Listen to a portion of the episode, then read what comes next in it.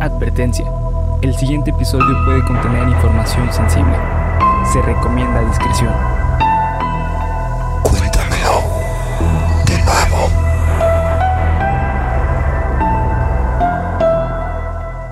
Geek Supremos presenta Cuéntamelo de nuevo, el podcast en el cual su anfitrión y servidor César Briseño los llevará a ustedes, a ustedes, a todos ustedes que están allá sentados, ahí lo estoy viendo sentado, y a mi amigo y compañero Bernardo Herrera.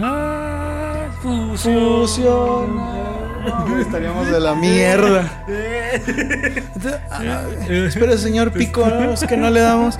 Ah, por un viaje a lo desconocido, lo absurdo, lo aterrador, lo increíble. Sí dijiste Bernardo Herrera, ¿verdad? Así es. Bernardo Herrera, huevo. Para que no se les olvide, ¿eh? Bernardo, Bernardo fucking Herrera. Estoy con Bernardo Herrera, cabrones. ¿Cómo, cómo sería nuestra función de nombres? Sería Bol, Bolo. ¿Bolo? Sí, Bolo está de huevo. Sería. Ver. Verlo. ¿Verlo o Bolo? ¿Cuál prefieren? Es más, güey, ya, ya me la vi venir, güey. Oh. Los edits de la semana. Porli. Ah, Porly estaría perra, güey. Porly suena como a, como a una chica rica de Beverly Hills, ¿no, güey? Así como, bueno, va a ir Britney, va a ir este... Con Porly. Danny y Porly. Vamos a pasar por ti a las 8, Porly. En tu carro rosa, Porly.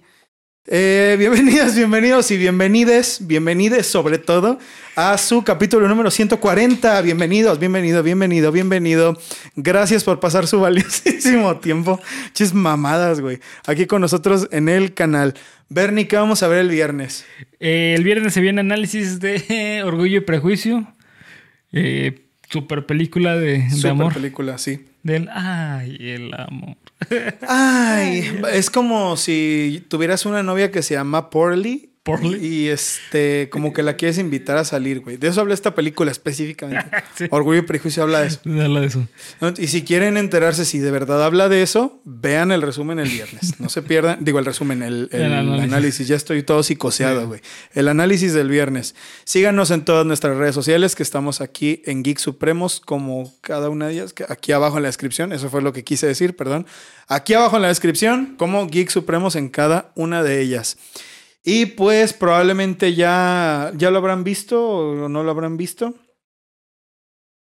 Sí, pues yo creo que el mismo día. No, yo creo que lo voy a subir un día antes. Bueno, ya habrán visto que empezamos con un nuevo formatillo ahí para que digan qué les pareció, si les gustó, si no les gustó, si les cagó la madre, si eh, qué sería lo contrario de que les cagó la madre, Que les encantó. que les encantó el padre. Este, sí, pues me imagino. Entonces, ustedes díganos, ustedes díganos, háganos saber. Eh, sus comentarios son bienvenidos siempre. Pero bueno, Bernie, ustedes no vinieron a escucharme decir eh, pendejadas, ni de qué se trató mi, mi día, ni mi vida. Ustedes quieren escuchar historias aterradoras. Yo sé, allá se escucha el aplauso. Uruguay, uy, güey, están aplaudiendo bien cabrón. Sí, se escucha Argentina. No, Argentina. Uf, gracias, Argentina. Dale, guacho. Se escucha, se escucha Bolivia. Este, dale, marico. no, ¿qué qué dicen? Se es- es- bueno, eh, no, pues no sé, güey. Se escucha Bolivia eh, y no se escucha el mar porque no tienen mar. Se escucha Colombia, se escucha Colombia, el aplauso de Colombia. Dale, marico. Exactamente. Dale, parce. Exactamente, güey. De toda América, porque el día de hoy viene su cuarta entrega, güey. 100, 110, 120, 130. Su quinta entrega de historias aterradoras de subs, cabrón. Así que empecemos, güey.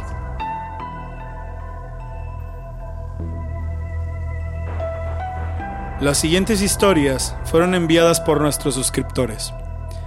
Cada una de estas demuestra que el horror absoluto no siempre es producto de la ficción, sino que muchas veces podemos llegar a vivirlo en carne propia. La esencia de las historias se mantendrá intacta. Sin embargo, habrá ciertos cambios en la redacción para mejorar la experiencia de los oyentes. Apaga la luz, sube el volumen y escucha con atención las siguientes historias. Soy trailero y algo intentó secuestrarme. Grecia Vega. Era alrededor de medianoche y yo iba transitando por una carretera con rumbo a Chihuahua. El camino estaba muy tranquilo y me sentía muy cansado, ya que llevaba muchas horas manejando. Y además de esto, sin dormir. Así que decidí orillarme en un espacio amplio, que encontré al borde de la carretera, donde no estorbaría el tráfico ni molestaría a nadie. Al fondo se distinguían pastizales muy altos y había un árbol frondoso que tenía demasiada basura de frituras y latas de cerveza. Para mi experiencia, este era un lugar ideal para descansar. Para no dormir de más y retrasarme en mi ruta, opté por recostarme en el asiento, aseguré las puertas, recliné el asiento y me acomodé para tomar un buen descanso. Cuando empezaba a llegarme el sueño, escuché cómo alguien forzaba la manija de la puerta y me levanté de golpe. Observé a mi alrededor y no había nadie. Todo estaba tranquilo, de hecho ni siquiera estaban pasando carros por la carretera. Pensé que era mi imaginación, ya estoy muy cansado, de verdad que afecta mucho no dormir, no lo hagan. Así que me dispuse a hacerlo de nuevo. Nuevamente, cuando estaba a punto de alcanzar el sueño, volví a escuchar cómo trataban de abrir la puerta, pero esta vez era mucho más fuerte que antes, mucho más duro, con más desesperación. Sin embargo, por más que yo trate de abrir los ojos, no podía despertarme. Continué escuchando cómo trataban de abrir la puerta y yo sabía que era cuestión de segundos para que la forzaran hasta que lo hicieron. Sentí la brisa del ambiente y una mano pesada y enorme como para ser de un humano tomaba mi pecho, alcanzando mi hombro. Yo seguía sin poder levantarme y lo que sea que me tomó del hombro trataba de bajarme del tráiler y no podía abrir mis ojos y ver qué era lo que trataba de llevarme, pero mi cuerpo entró en un forcejeo con ese ser para evitar que me tirara. Entonces logré agarrarme como pude del volante y me jalé fuerte hacia el volante, intentando que no me llevara y sin soltarme, porque sabía que si me soltaba me iban a bajar del camión. Fue ahí cuando finalmente abrí los ojos sujetaba el volante con toda mi fuerza y estaba muy agitado. Sin embargo, la puerta estaba cerrada. Nadie la había abierto.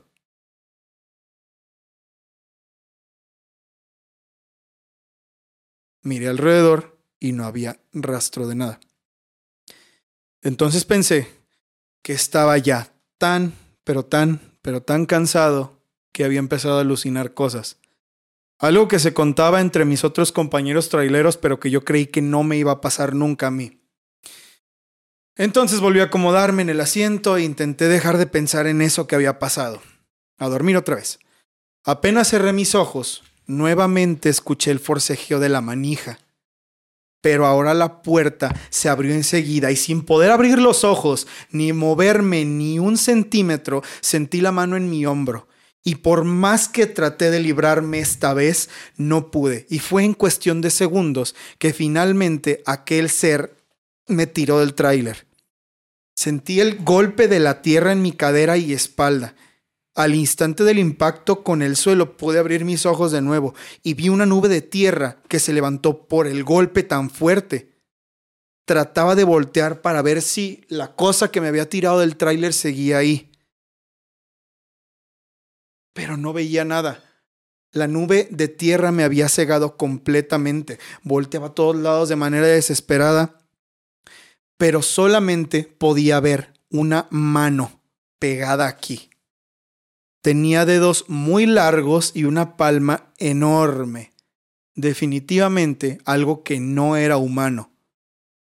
En mi forcejeo, tratando de liberarme, pude ver el árbol grande con la misma basura que había visto cuando llegué, y justo cuando le dimos la vuelta, pude ver de reojo un sendero muy largo entre los pastizales.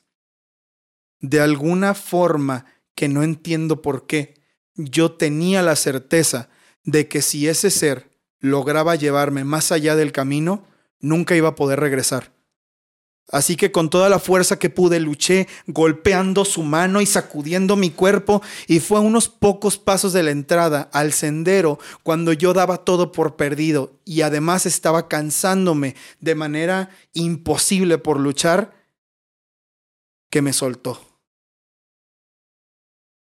Al instante que me soltó, me quedé un momento tirado sin entender nada de lo que había sucedido y en cuanto recobré la conciencia me paré de golpe y me enderecé en el asiento del tráiler, muy agitado.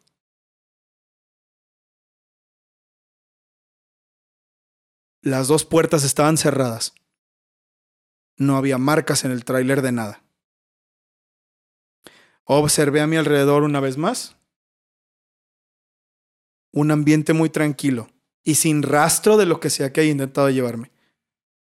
Un poco preocupado, un mucho, muy preocupado por los sueños que había tenido, decidí que sería mejor dormir en el camarote y tendría más horas de sueño que definitivamente mi cuerpo y mi mente necesitaban, pensando que mañana me las arreglo para recuperar el tiempo perdido, no sé cómo, pero no voy a continuar aquí. Observé el reloj que marcaban las 2 de la mañana y entonces puse mi despertador para levantarme a las 7. Una vez que desperté, me propuse a revisar las llantas del tráiler, que todo estuviera bien, los espejos, puertas, que nada fallara para poder seguir mi camino. Pero en cuanto puse un pie en el piso, me entró un escalofrío increíble en todo el cuerpo y una sensación que nunca en la vida voy a olvidar pues a pesar de que las puertas estaban cerradas después de ese sueño horrible que tuve, pude observar en la tierra unas huellas de pies enormes, como si fueran de un animal de mínimo cuatro metros de altura, así como el rastro que mi cuerpo dejaba mientras me iban arrastrando en mi sueño. Un poco impactado seguí el rastro, pensando, no creo que lleve a ningún sendero. Entonces cuando di la vuelta en el árbol y vi la misma basura, justo al dar la vuelta de la jardinera donde el árbol estaba plantado, el sendero terminaba, como si solo hubiera existido en mi sueño, pero el rastro de tierra de mi cuerpo seguía ahí, exactamente en donde yo me había soltado. ¿Fue verdad todo lo que viví? ¿Qué era ese sendero y por qué la mañana siguiente ya no lo vi? Nuevamente me recorrió un escalofrío y mejor decidí dejar el asunto ahí e irme. Definitivamente ya no volví a pararme en esa zona en los viajes posteriores. Mierda, güey. No mames. Yo no volví a- ni a subirme al tráiler. Sí, güey. No, no solo no volví a pararme en la zona, No, sino que renuncié al trabajo, me cambié de país, me cambié de nombre y, y todo, güey. No, no mames, no, no, no. Esta historia, ¿sabes a qué me recordó mucho? A una historia llamada El señor Big Mouth. Un creepypasta. Que, la- que hablaba de un monstruo que jugaba con un niño que le decía, ah, ven, te voy a llevar a un camino en el bosque, te voy a llevar con mis amigos. Y que el niño decía, no, es que si yo me voy ya no voy a volver con el señor Bocón, el señor Big Mouth. Y dijo que nunca le hizo caso y que el niño fue, o sea, se hizo adulto, se cambió de casa y cuando regresó y quiso seguir el sendero del señor Big Mouth, vio que era un sendero que no existía y que cuando lo intentó cruzar llevaba un cementerio olvidado, güey. No, vete a la O sea, se cuenta, güey. O sea, no mames. Es- estas historias de carretera, güey, Sí, sí. siempre lo he dicho. Yo creo que son las peores, güey. Yo creo que son de las peores, cabrón. Porque no tienes este. O sea, Es un lugar inhóspito, ¿no? O sea, exacto, güey. No tienes ni idea ajá. de lo que hay, güey. Sí. No tienes ni idea de lo que hay. Entonces, que alguien te hable de esto es de, bueno, güey, pues dile que no, ¿no? ¿Sabes? También me acuerdo mucho de las historias de la carretera que cuando estaba haciendo el guion y estaba escribiendo esta fue de, ah, no mames, se parece un chingo. A la de. Ja- no, Jaime Maussan no es. ¿Cómo se llama el, el de la radio? Este. Juan Ramón Sáenz, güey, de la mano peluda. Que entrevistaban a unos policías Ajá. que habían ido a auxiliar a una mujer que estaba en el bosque que había tenido como un ser, que había dado a luz a un ser raro, güey. Como un venado. ¿Te acuerdas de esa historia, güey? Sí, sí me acuerdo. Sí, no mames. No, no, no. Me, me imagino eso 100%, güey. ¿Algún día te ha pasado algo raro en carretera, güey? No, nunca, güey. Ni visto algo raro así como, ah, no mames, creo que alguien está ahí parado. No, nunca. Ay, güey, qué bueno. Porque no mames, no, yo, yo no podría. No, nunca. Mejor nunca. estrello el pinche carro así. de, ok, bueno, ahí va una mujer de blanco, ya sé lo que va a pasar, entonces me lo Ah, ahorro. Prefiero. bueno, sí. ya sé Sí, qué va a bueno, ya sé pasar. qué va a pasar, entonces igual me voy a matar ahorita, pues ya sé lo que sigue. Pero sí, güey, muy buena historia, güey, muy buena historia. Sí. Esta es una cosa que le pasó al papá de Grecia Vega, así que espero que hayamos hecho honor a esa historia. Y ahora vamos a, vamos a seguir con historias de carretera, güey. Dale. ¿Te parece? Ella piensa que eres tu papá, Claudio Rivera. Esto fue en Misión, Texas. Bueno, está escrito con doble S, güey. Mission. Esto fue en Mission, Texas. Está justo a 10 minutos pasando la frontera de Reynosa, Tamaulipas. Mis papás compraron un mobile home en uno de esos trailer parks que son para gente ya mayor, de 55 años para arriba. Yo no sé que eso existía, güey, por cierto. Encontraron uno que el hijo de la antigua dueña, la señora Lidia, estaba vendiendo, y lo que él quería más que nada era deshacerse de la casita porque le recordaba a su mamá. Mi mamá entró y empezó a ilusionarse en cómo arreglarla y cambiarla por dentro, pero mi papá, que ya estaba enojado con la idea de vivir en Estados Unidos y tener que dejar su querido México, entró con una negatividad predeterminada a la casa. Empezó a poner peros de los muebles, de las paredes, los colores, la alfombra, en fin. En pocas palabras, se puso a insultar a la señora y a su hogar. Al final se quedaron con el mobile home. Mi mamá, que esto me lo dijo después, dijo que volteó para arriba, como viendo hacia el techo, y le dijo, señora Lidia, le pido permiso para que usted me deje estar aquí y me deje remodelar su casa. Años después, yo fui de vacaciones a visitar a mi madre y me quedé en el cuarto principal donde dormían mis papás. Mi madre se quedó en el de huéspedes porque tenía una tele más grande en ese cuarto y no estaba mi papá en la casa. Él estaba trabajando en México. Entonces, más o menos a las 3 o 4 de la mañana fue cuando sentí que me estaba cayendo de la cama. Pensé, estoy tan burro que ya ni siquiera me puedo dormir bien. Pero no di importancia y lo dejé ser. Fueron unas dos veces más o menos que sentía que me resbalaba lentamente, hasta que me acomodé bien para asegurar que no me iba a volver a pasar. Y fue entonces cuando sentí que me empujaron los pies de la cama. Como cuando bajas a un perro de un sofá o empujas los pies de alguien que te está estorbando, más o menos con esa misma fuerza.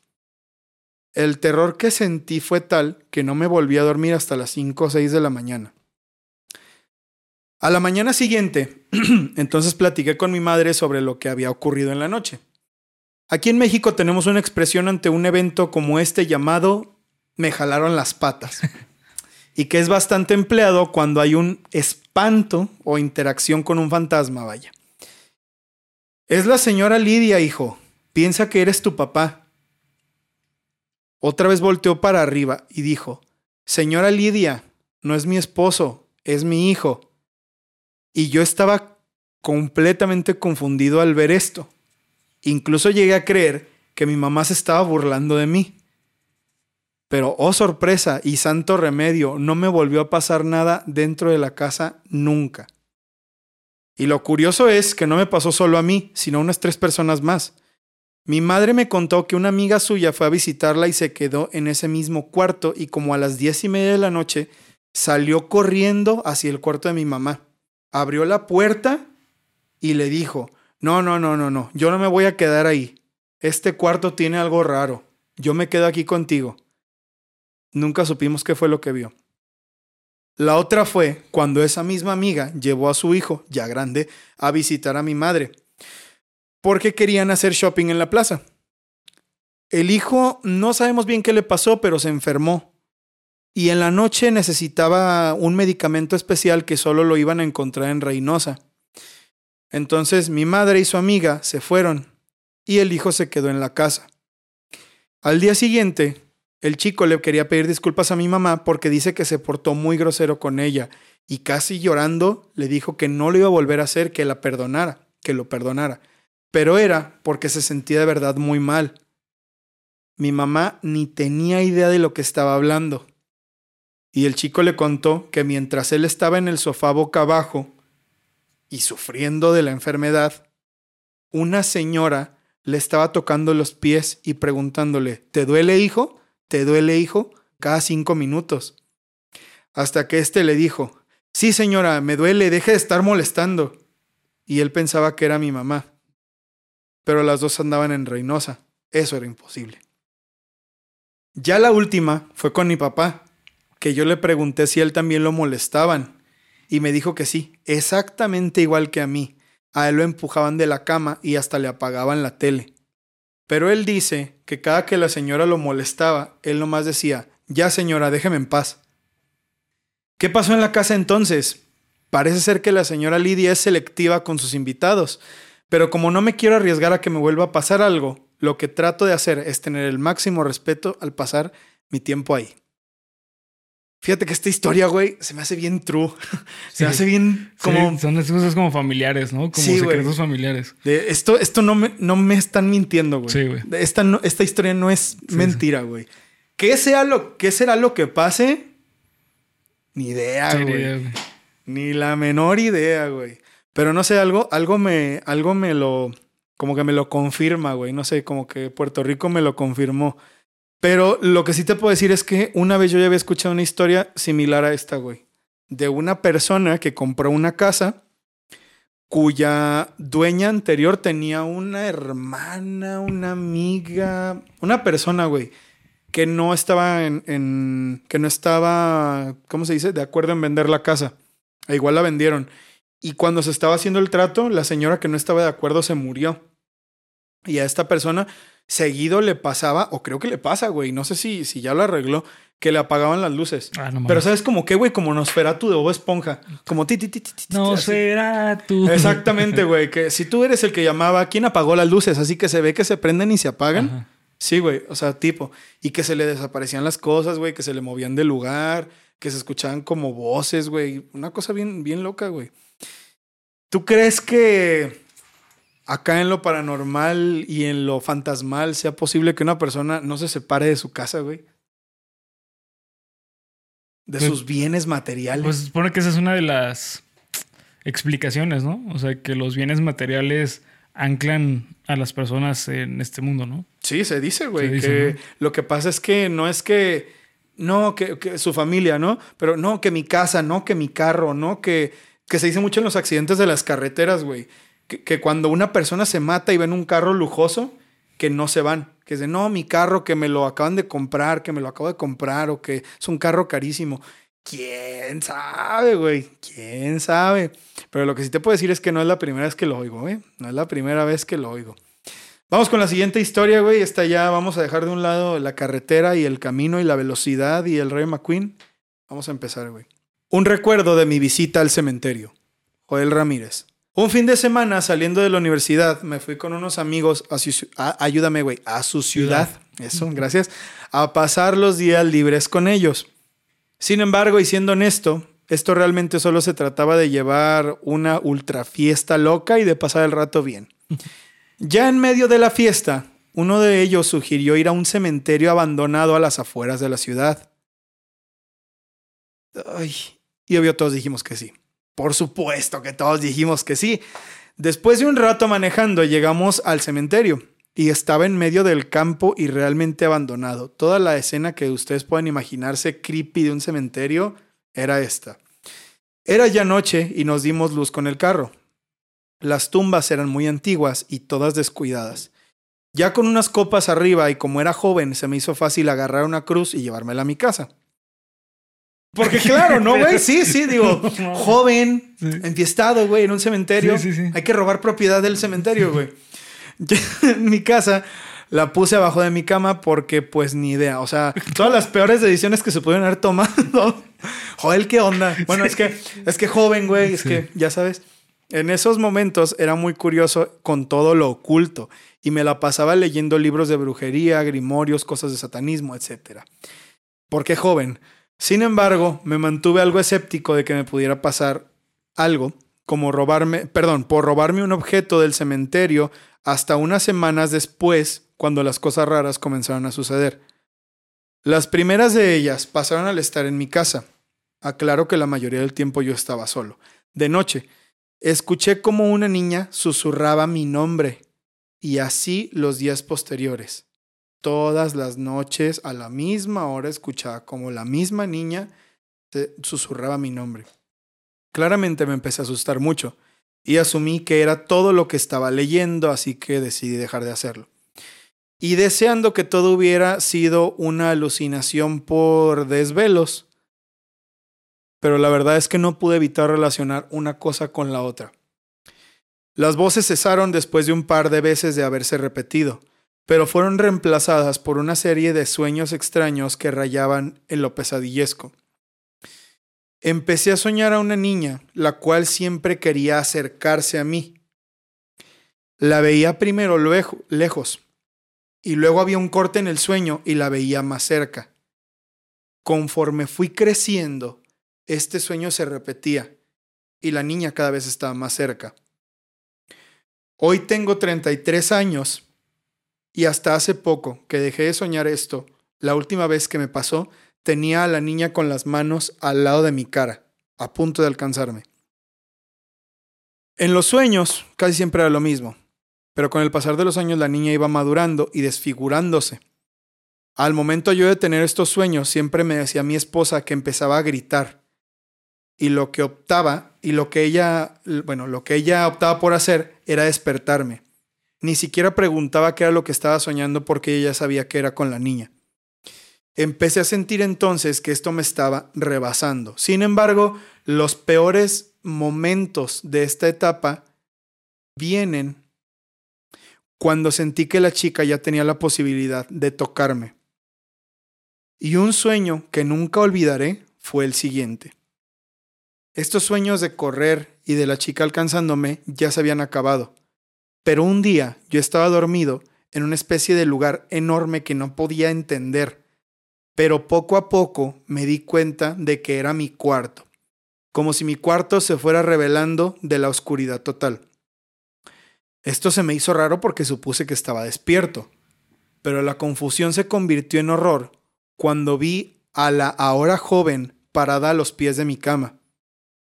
Me asusté y cerré los ojos pensando que no era real, que era uno de estos sueños que yo ya conocía que cuando los abriera todo esto iba a haber terminado y así lo hice. Cerré los ojos, respiré profundo y traté de calmarme, pensando que lo peor ya había pasado. Al abrir los ojos, la chica estaba parada al lado de mi cama viéndome fijamente.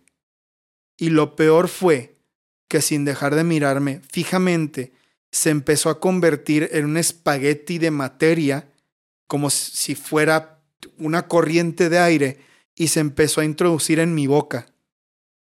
Al principio fue muy lento, pero de pronto me di cuenta de que la chica estaba gritando mientras se metía en mi boca y sentí que me iba a morir ahogado. Y fue entonces cuando desperté de ese sueño. Poco a poco ya no la he soñado, pero siempre todos aquellos que saben la historia concuerdan que tiene que ver con esa cruz de la tumba que robé. La cruz todavía la conservo, pero no en mi casa. Y como comentaba, ya ha pasado un tiempo que no la sueño ni nada por el estilo. ¿Cómo te llamabas? Joel. Joel, ¿qué onda contigo? Sí, estás cabrón. ¿eh? ¿Estás, bien, güey? Joel Ramírez. Este. Es de que esa última escena de que se hace como espagueti Ajá. me recordó a lo que supuestamente te podría pasar si pasas por un agujero negro, güey. Así es como yo también me lo imagino, güey. Sí, va. Yo creo que él lo describió de esa manera como de que se fue haciendo Como un hilito. Ajá. Hay una película en la que pasa eso, ¿no, güey? Eh, Interestelar, ¿no? No, no. eh, que un ente se hace como aire y se le mete en la boca a alguien. Pero no me acuerdo cuál es. Ah, pues eso pasa mucho en Supernatural. Cuando hay posesiones demoníacas. Pues mira, ¿tú qué sabes? ¿Tú qué sabes? Imagínate soñar con esa pendejada, güey. Sí. Yo creo que Yo creo que lo primero que haría a la mañana siguiente de tener el primer sueño, no de dejar que escale hasta este grado, sería decir, wow, creo que debería devolver la cruz que me robé del cementerio al cementerio, güey. Probablemente algo... Pero dijo que, ¿qué pasó con, las, con la cruz? Dice que todavía la tiene. Todavía la tiene. Poco a Sí. poco eh, eh, la, eh, la cruz todavía la conservo, pero no en mi casa. Bueno, espero que la tengas en el cementerio en donde pertenece, Joel. Sí, la tengo en mi cementerio. Ahora, yo no, ahora ya no la tengo en mi cama, ahora la tengo en mi buró. En mi buró. Y ya los sueños se acabaron. Bueno, en el techo. en el techo. Ahora la tengo así en el techo junto a una imagen de esa de pinche Agenobarbus genosis, la pinche imagen esa horrible de una cara blanca que está así, que tiene los ojos rojos. Bueno, está cabrón, güey. Yo creo que sí hay mucha sugestión en esto. Ajá. Pero de cualquier manera, pues sí, sí da miedito, güey. Sí da mucho sí, sí, miedito. Sobre todo porque tiene que ver con un cementerio, güey. Y a mí esos lugares todavía así, no, no, no. No los puedo ver de forma normal, güey. No los puedo ver de forma normal. A mí me siguen dando mucho miedo. Yo creo que por Facundo, güey, por su video de la niña en el cementerio. Gracias, Facundo, por arruinarme la vida. Vamos con la siguiente historia, güey. El zángano. Daniels Perdomo. Esta historia está relacionada con una de las leyendas tradicionales de mi país, Venezuela.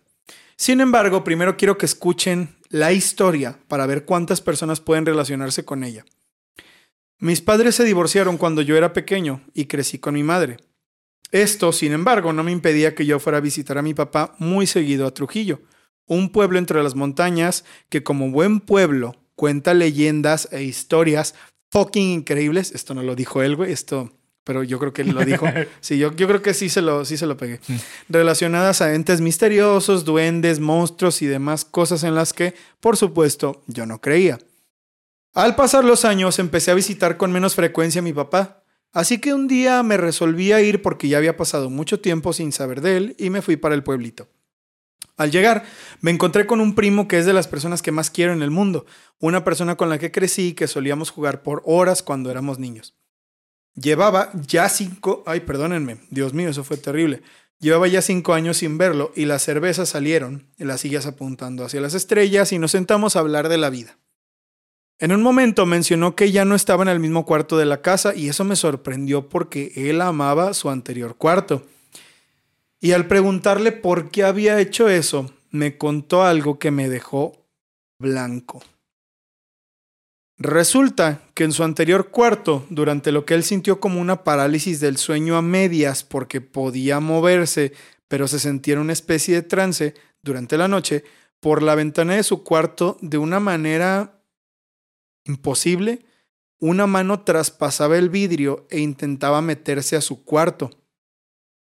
Esta mano tenía los dedos largos de manera normal y se movía de manera errática como si fuera una mano de un videojuego glitcheado. La piel estaba muy sucia y podía ver que era de una persona de tez morena con las uñas negras. Sobra decir que se dio el susto de su vida. Y no sobra decir que esto le pasó todavía unas cinco o seis veces de la misma manera. Esto marcó entonces el comienzo de una serie de eventos extraños que empezaron a pasar en la casa. Las cosas se caían, sus pertenencias desaparecían y aparecían en lugares que no tenían sentido. Se escuchaban voces y se veían sombras. Y mi primo comenzó a cuestionarse su sanidad mental, por lo que decidió contarle a la persona más sabia y que, debido a su amplia experiencia de vida, le iba a poder ayudar mejor. Mi abuela. La abuela se preocupó mucho y decidió que lo mejor era oficiar varias misas en la casa para limpiarla de la energía maligna que estuviera impregnada en ella, por cualquier motivo que fuera, ya que nadie sabía por qué había pasado eso. Pero, y como suele pasar, la abuela tenía toda la razón y mi primo dejó de tener problemas con el poltergeist y con las apariciones de la mano que entraba por la ventana. Así que entonces, dejando de lado esto y pensándolo como una anécdota en el tiempo, se animó a desvelarse más, se animó a salir de la casa al patio a altas horas de la noche, y todo esto incluso acompañado de su hermano chico. Una madrugada, se quedaron jugando hasta muy tarde y el hermano chico entonces se quedó dormido. Mi primo, como persona responsable del chico, decidió llevarlo al cuarto para que se durmiera, pero lo despertó lo suficiente como para que pudiera caminar, aunque todavía entre dormido y despierto para no fijarse en el camino. Y ahí iban los dos hermanos subiendo por la escalera sin mayor incidencia, hasta que llegaron al umbral de la puerta. Mi primo la abre, se pasa a su hermano, se pasa a él, y cuando se voltea para cerrar la puerta, fue cuando lo vio. Una figura humana de aspecto grotesco, alto, muy, muy, muy alto, con las piernas y los brazos largos y huesudos, parado bajo un árbol donde la poca luz de la luna alumbraba que llevaba una túnica negra, desgarrada, y que su piel era morena y sucia. Mi primo solo se quedó pasmado sin poder gritar ni nada. Siguió subiendo las escaleras suavemente, sin despegar la mirada de este ser, y agarrando a su hermano, el cual estaba más dormido que despierto, por lo que no logró ver nada. Cerró la puerta y acostó a su hermano. Con todo el pánico del mundo, pensando inmediatamente en los eventos con la mano, se asomó por la ventana esperando ver a la figura fuera de ella. Ya no había nada. No estaba la figura, ni allá, ni aquí, ni la mano, nada existía. Se acostó en su cuarto esa noche sin poder dormir, y a la mañana siguiente simplemente se mudó a su habitación en la casa principal. Cuando todos amanecieron, muerto de miedo, pero con toda la tranquilidad del mundo, le platicó a la abuela lo que había pasado. Esta simplemente se puso muy seria. Ay, hijo mío, no puede ser. No puede ser. Ese era un zángano. Yo no entendía nada de lo que me estaba diciendo, pero puso protecciones en la casa y de alguna manera que no comprendo, nunca más se volvió a aparecer este ente, nunca más volvió a pasar algo terrorífico en la casa, pero me di cuenta de que esta descripción obedecía a algo que yo ya había escuchado y que me impresionó. Este ser, el zángano, persigue a las mujeres. Son las víctimas que siempre escoge y puede tomar diversas formas, humanas, animales y de plantas, para presentarse ante ellas tanto en estado de vigilia como en el sueño.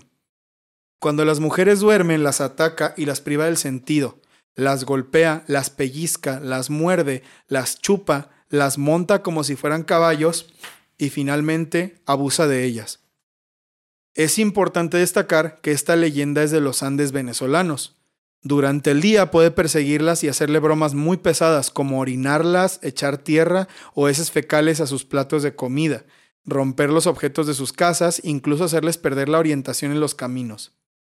El zángano es un hombre que aprendió el arte de hacerse invisible y de transformarse en otra persona, animal o planta, a través de la lectura de ciertos libros, el rezo de ciertas oraciones y la práctica de diferentes rituales mágicos, en los que se sacrifica un gato negro en un lugar apartado de la montaña.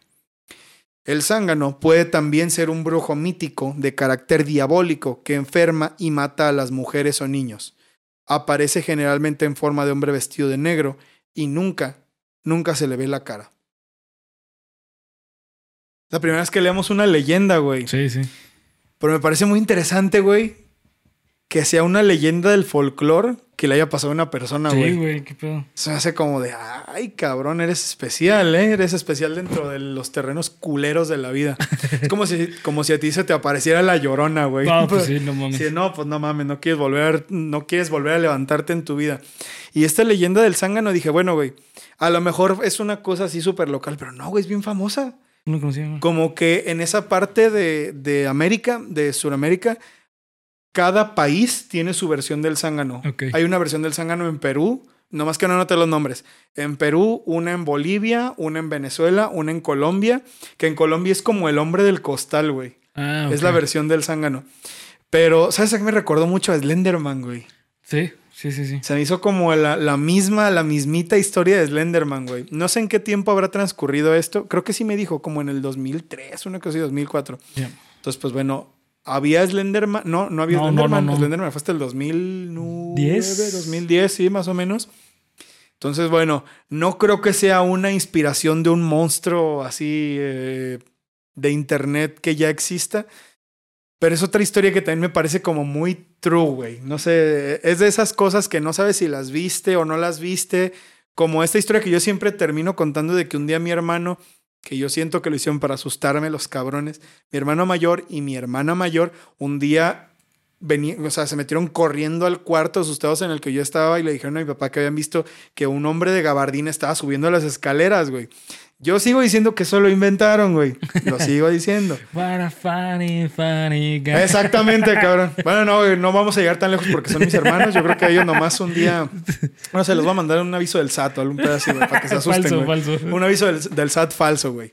Este, pero muy interesante, güey, muy interesante, la verdad. La- me gustan estas historias de leyendas. Mándenos más leyendas de sus países, güey. Esas, esas me gustan bastante. Y habiendo dicho eso, Bernie, llegamos a la última historia que yo creo que sabes cuál va a ser, güey. Esta historia fue mandada a nosotros por Instagram, Sí. nomás que no tenía nombre. No sé quién la Sí, contó, yo güey. te digo, ahorita te, te lo digo. Antes de empezar, quiero aclararlo porque, ay Dios mío, esta historia no se trata de un ente, no se trata de un fantasma, no se trata de una parálisis del sueño de un extraterrestre. Esta es una historia que se trata, esta es una historia que retrata eso que te dicen de que hay que tenerle más miedo a los vivos que a los muertos. güey. Así muere la amistad. Da Martelo. De esta historia solo viví lo que podríamos considerar la parte irrelevante. Sin embargo, y después de contarles todo esto, no tienen idea de lo afortunado que me siento por esto. Hace ya 20 años, un grupo de amigos y yo fuimos invitados a una fiesta de 15. Esta fiesta se había acabado temprano, una fiesta de 15 años, no crean que una fiesta de 15 personas. Esta fiesta se había acabado temprano y todavía teníamos muchas ganas de seguirla. Además de que yo y otro amigo de 14 años estábamos con los mayores de 16 e incluso de 17, cabrón. Así que ya estábamos todos en una esquina cerca de nuestras casas divirtiéndonos. Dieron las 2 de la mañana y decidimos irnos todos a nuestras casas, excepto un amigo, su novia y un amigo de ellos. Por motivos de la historia, la novia de mi amigo será nombrada como Mariana y su amiga será nombrada como Valeria. Mi amigo, Mariana y Valeria, se quedaron todavía platicando ot- otro rato, y de hecho el primero en irse fue mi amigo, que era el que vivía más lejos. Así que se despidió de Mariana y de Valeria y emprendió el camino. La situación es que Mariana se quedaba sola en su casa porque sus papás se habían ido de viaje a una ciudad cercana y ella, al querer ir a la fiesta, había preferido quedarse en su casa. Lo que sigue es el relato de Mariana, ya que esto fue lo que contó de primera mano de esa noche, puesto que nadie más sabe exactamente lo que pasó más que ella. Desearía haber podido ayudarlas de alguna forma más. Mariana y Valeria se quedan en la esquina de la calle donde estábamos todos platicando un rato más, hasta que a la primera le da sueño y decide irse a casa un par de cuadras de donde estaban. Valeria se queda fumándose un cigarro en la esquina y se despide de su amiga, diciéndole que se vaya con cuidado a casa. Mariana llega al portón de su casa, lo abre y en cuanto pone un pie dentro, escucha una camioneta que arranca de la nada a toda velocidad hacia la esquina. La chica se asusta, obviamente, porque esa camioneta parecía haber salido de la nada y además se molesta mucho porque era una zona residencial como para que el imbécil que la haya estado manejando le pisara a 100 kilómetros por hora. Incluso se gira para encarar al conductor imprudente y le grita: Ojalá te mates, pendejo. No pasa nada. Silencio total. Se mete a casa, toma agua, va al baño, se cepilla el cabello y escucha que el portón de metal de la casa rechina un poco. Ella se iba a asomar por la ventana para ver qué pasaba, pero antes de que lo haga, escucha un golpe seco en la puerta de la casa, un golpe duro, como si le hubieran pegado de lleno con la mano abierta de manera torpe. Mariana se quedó un momento pensando mil cosas petrificada por el miedo cuando se escucha otro golpazo en la puerta y esta reacciona pensando que alguien se quiere meter. Corre al cuarto de sus padres y llama del teléfono fijo. Era 2003. A sus padres, al hotel en el que se estaban quedando para informarles lo que pasaba. Su padre contesta regañándola diciéndole que no debió de haberlos llamado a ellos, sino a la policía. Pero dice que están por emprender el viaje de regreso a la casa para llegar a la mañana siguiente. La chica llora histérica y el padre le dice que se calme, que llame a la policía. La chica cuelga. Esto lo hace, pero muerta de miedo, aunque a tiempo. La operadora habla con ella y le da las instrucciones para poder salvar su vida en caso de riesgo. Mariana, necesito que no me cuelgues y que tomes el teléfono y te metas al closet. ¿Puedes hacer eso por mí? Se mete el al teléfono, se mete el teléfono, perdón, y está llorando y rogándole a la operadora porque le diga a los policías que se den prisa, pues los golpes cada vez estaban más duros, más desesperados, más constantes, hasta que se callaron. Se metieron a la casa. Pasaron minutos que se sintieron como horas. Y entonces escucha golpes otra vez en la puerta de la casa. La chica está muerta de miedo porque ya no sabe qué está pasando hasta que escucha la voz. Policía, abran o tiramos la puerta. Entonces ella aliviada corre fuera del closet y abre la puerta. Al irse acercando a la puerta se dio cuenta de las luces rojas y azules metiéndose por la ventana y abre y se lanza a llorar con el policía. Pero el alivio solo le duraría unos segundos, ya que al darse cuenta de la escena que tiene enfrente, se desmaya y tiene que ser auxiliada por los mismos uniformados. Al abrir la puerta, los policías estaban parados frente a la puerta, separados como por un metro de distancia uno de otro.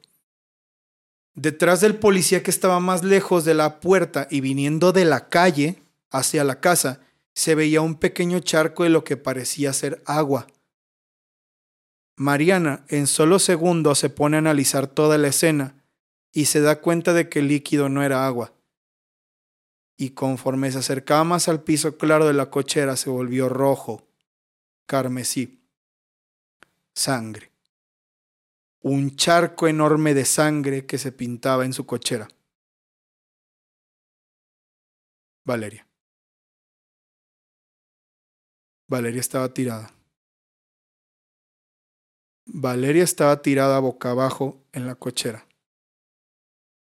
Valeria estaba tirada boca abajo en la cochera con una mancha enorme de sangre que escurría hacia la calle entre el espacio que dejaron los dos policías. Blackout. Mariana se desmaya y lo siguiente que sabe que el policía estaba tratando de ayudarla a levantarse mientras los peritos levantaban el cadáver de su amiga. La policía acerca a la zona y le hacen preguntas de todo tipo cuando entonces recordó un detalle. La camioneta. Parece ser que esta camioneta iba por Valeria. Estaba estacionada esperando que Mariana se metiera a su casa para cazar a la chica. La apuñalaron en el estómago en cuatro ocasiones y en una vez certera en el cuello, que le impidieron generar palabra alguna. Mientras la chica se agarraba la garganta y el vientre para tratar de contener de manera patética su hemorragia, corrió a la casa de su amiga a pedir ayuda. Abrió el portón y provocó un rechinido. Y dio golpes secos con la mano mientras llenaba la puerta de sangre cada vez con más desesperación. Mientras la última esperanza que tenía en que su amiga la ayudara se le iba desvaneciendo como lamentablemente también lo hizo su vida.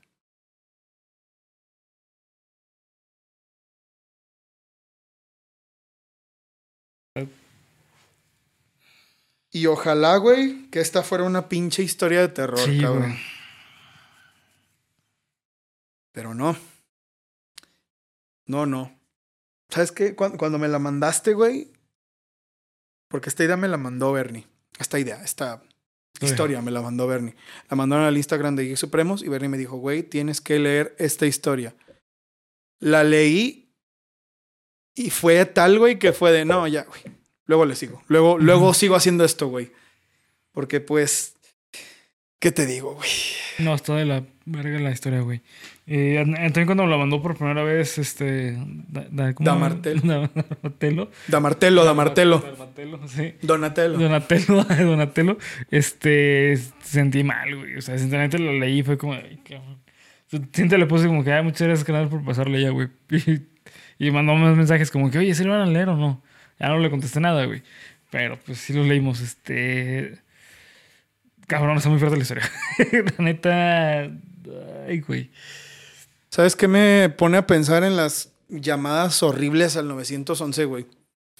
Que en parte por eso hace como un año desinstalé TikTok, güey, porque las empecé a ver y ya no me dejaban de salir, güey. Entonces era de, güey, me siento increíble y empecé a ver TikTok así el feed. Te doy un consejo. Cuando te salen videos que no quieres ver de ese tipo, ponle en no estoy interesado. Ay, perfecto. Y ya te quitan todos. Porque ya es que si lo desinstalas, pues vuelves a empezar, ¿no? Sí, Pero pues sí, güey. Debí de haber hecho eso. No, no, sí, borrar. no era necesario. No aventar mi celular. No era necesario aventar mi celular. De hecho, el celular que vieron que Bad Bunny la aventó una morra Era mi celular. era mi celular, güey. Yo se lo vendí a ella. Así, güey, ya no quiero esto. Era yo. Era yo, pero con peluca. Era yo, pero con el cabello teñido. Espero que hayan, hayan eh, notado que me veía increíble. No, güey, de verdad que sí, es, es- son cosas bien horribles, güey. Estas, estas historias de la vida real muchas veces las, las postergo, güey, Sí, lo sí. más que puedo, porque pues si no llenamos el capítulo completo de historias de la Sí. vida real. Y no hay nada, güey, como, bueno, güey, una historia de un fantasma. Y no, no mames, y la señora que vivía en el, en el, El mobile pasillo. home y la chingada, ¿no? Porque llegas a esto y es, ay, Dios mío, no. No, no, no. Pues bueno, esta es una historia de la vida real que muchas veces causa más terror Sí. que las historias de terror. güey. Ujú. Y habiendo dicho eso, queridos amigos, terminamos el capítulo número 140 de Cuéntamelo de nuevo. Más historias de subs. Quiero aclarar una cosa, una cosa muy importante. Muchas de estas historias son del año pasado, güey. Sí. Para que vean cuánto, cuántas tenemos, güey. Entonces todavía no, no se agüiten. Si su historia no sale, sí va a salir. Eh, bueno, depende también, porque hay gente que luego escribe cosas bien, Sí, que no vale la pena. bien chistosas, güey. Entonces, pues no, esas no van a salir. Pero no se agüiten. Si su historia está bien redactada y está chidita, y ustedes, güey, güey, ¿por qué no salió? Si está perrísima. Va a Calma, próximo. va a salir, va a salir. Vendrá el capítulo 150 y el 160 y el 170, así que no se pierdan ningún video de Cuéntamelo de nuevo para escuchar su historia, probablemente. Gracias a todas las personas que han estado mandando sus historias. eh, y lamento mucho la última, lo, lo Sí. siento de corazón. Y habiendo dicho esto, Bernie, Este, si tú no has mandado tu historia y quieres mandarla, recuerda que lo puedes hacer al correo historiasgeeks.gmail.com eh, o Geeks Supremos, historias Geeks Supremos. historias geek supremos, arroba Geeks gmail punto Supremos com. punto- ajá, están acá abajo en descripción, así que ustedes ya se la saben dónde mandarla. Eh, nada más, muchas gracias por ver comentarios, suscribir. Recuerden seguirnos en todas las redes sociales que nos encuentran como Geeks Supremos en cada una de ellas acá abajo en descripción. Y también eh, recuerden, recuerden que el viernes se viene análisis de Orgullo y prejuicio, cabrón. Que probablemente tenga un poco más de prejuicio que de orgullo, o te lo digo orgullosamente, Que- guardando un prejuicio. prejuicio que está muy bueno. O te lo digo, o soy bien prejuicioso, güey. Pero dentro de mí hay orgullo. O. o ya, güey, olvídenlo. sí, ya vean la película. Vean la película y no se pierdan el análisis del viernes. Nos vemos el siguiente miércoles. Disfruten su miércoles. Señor.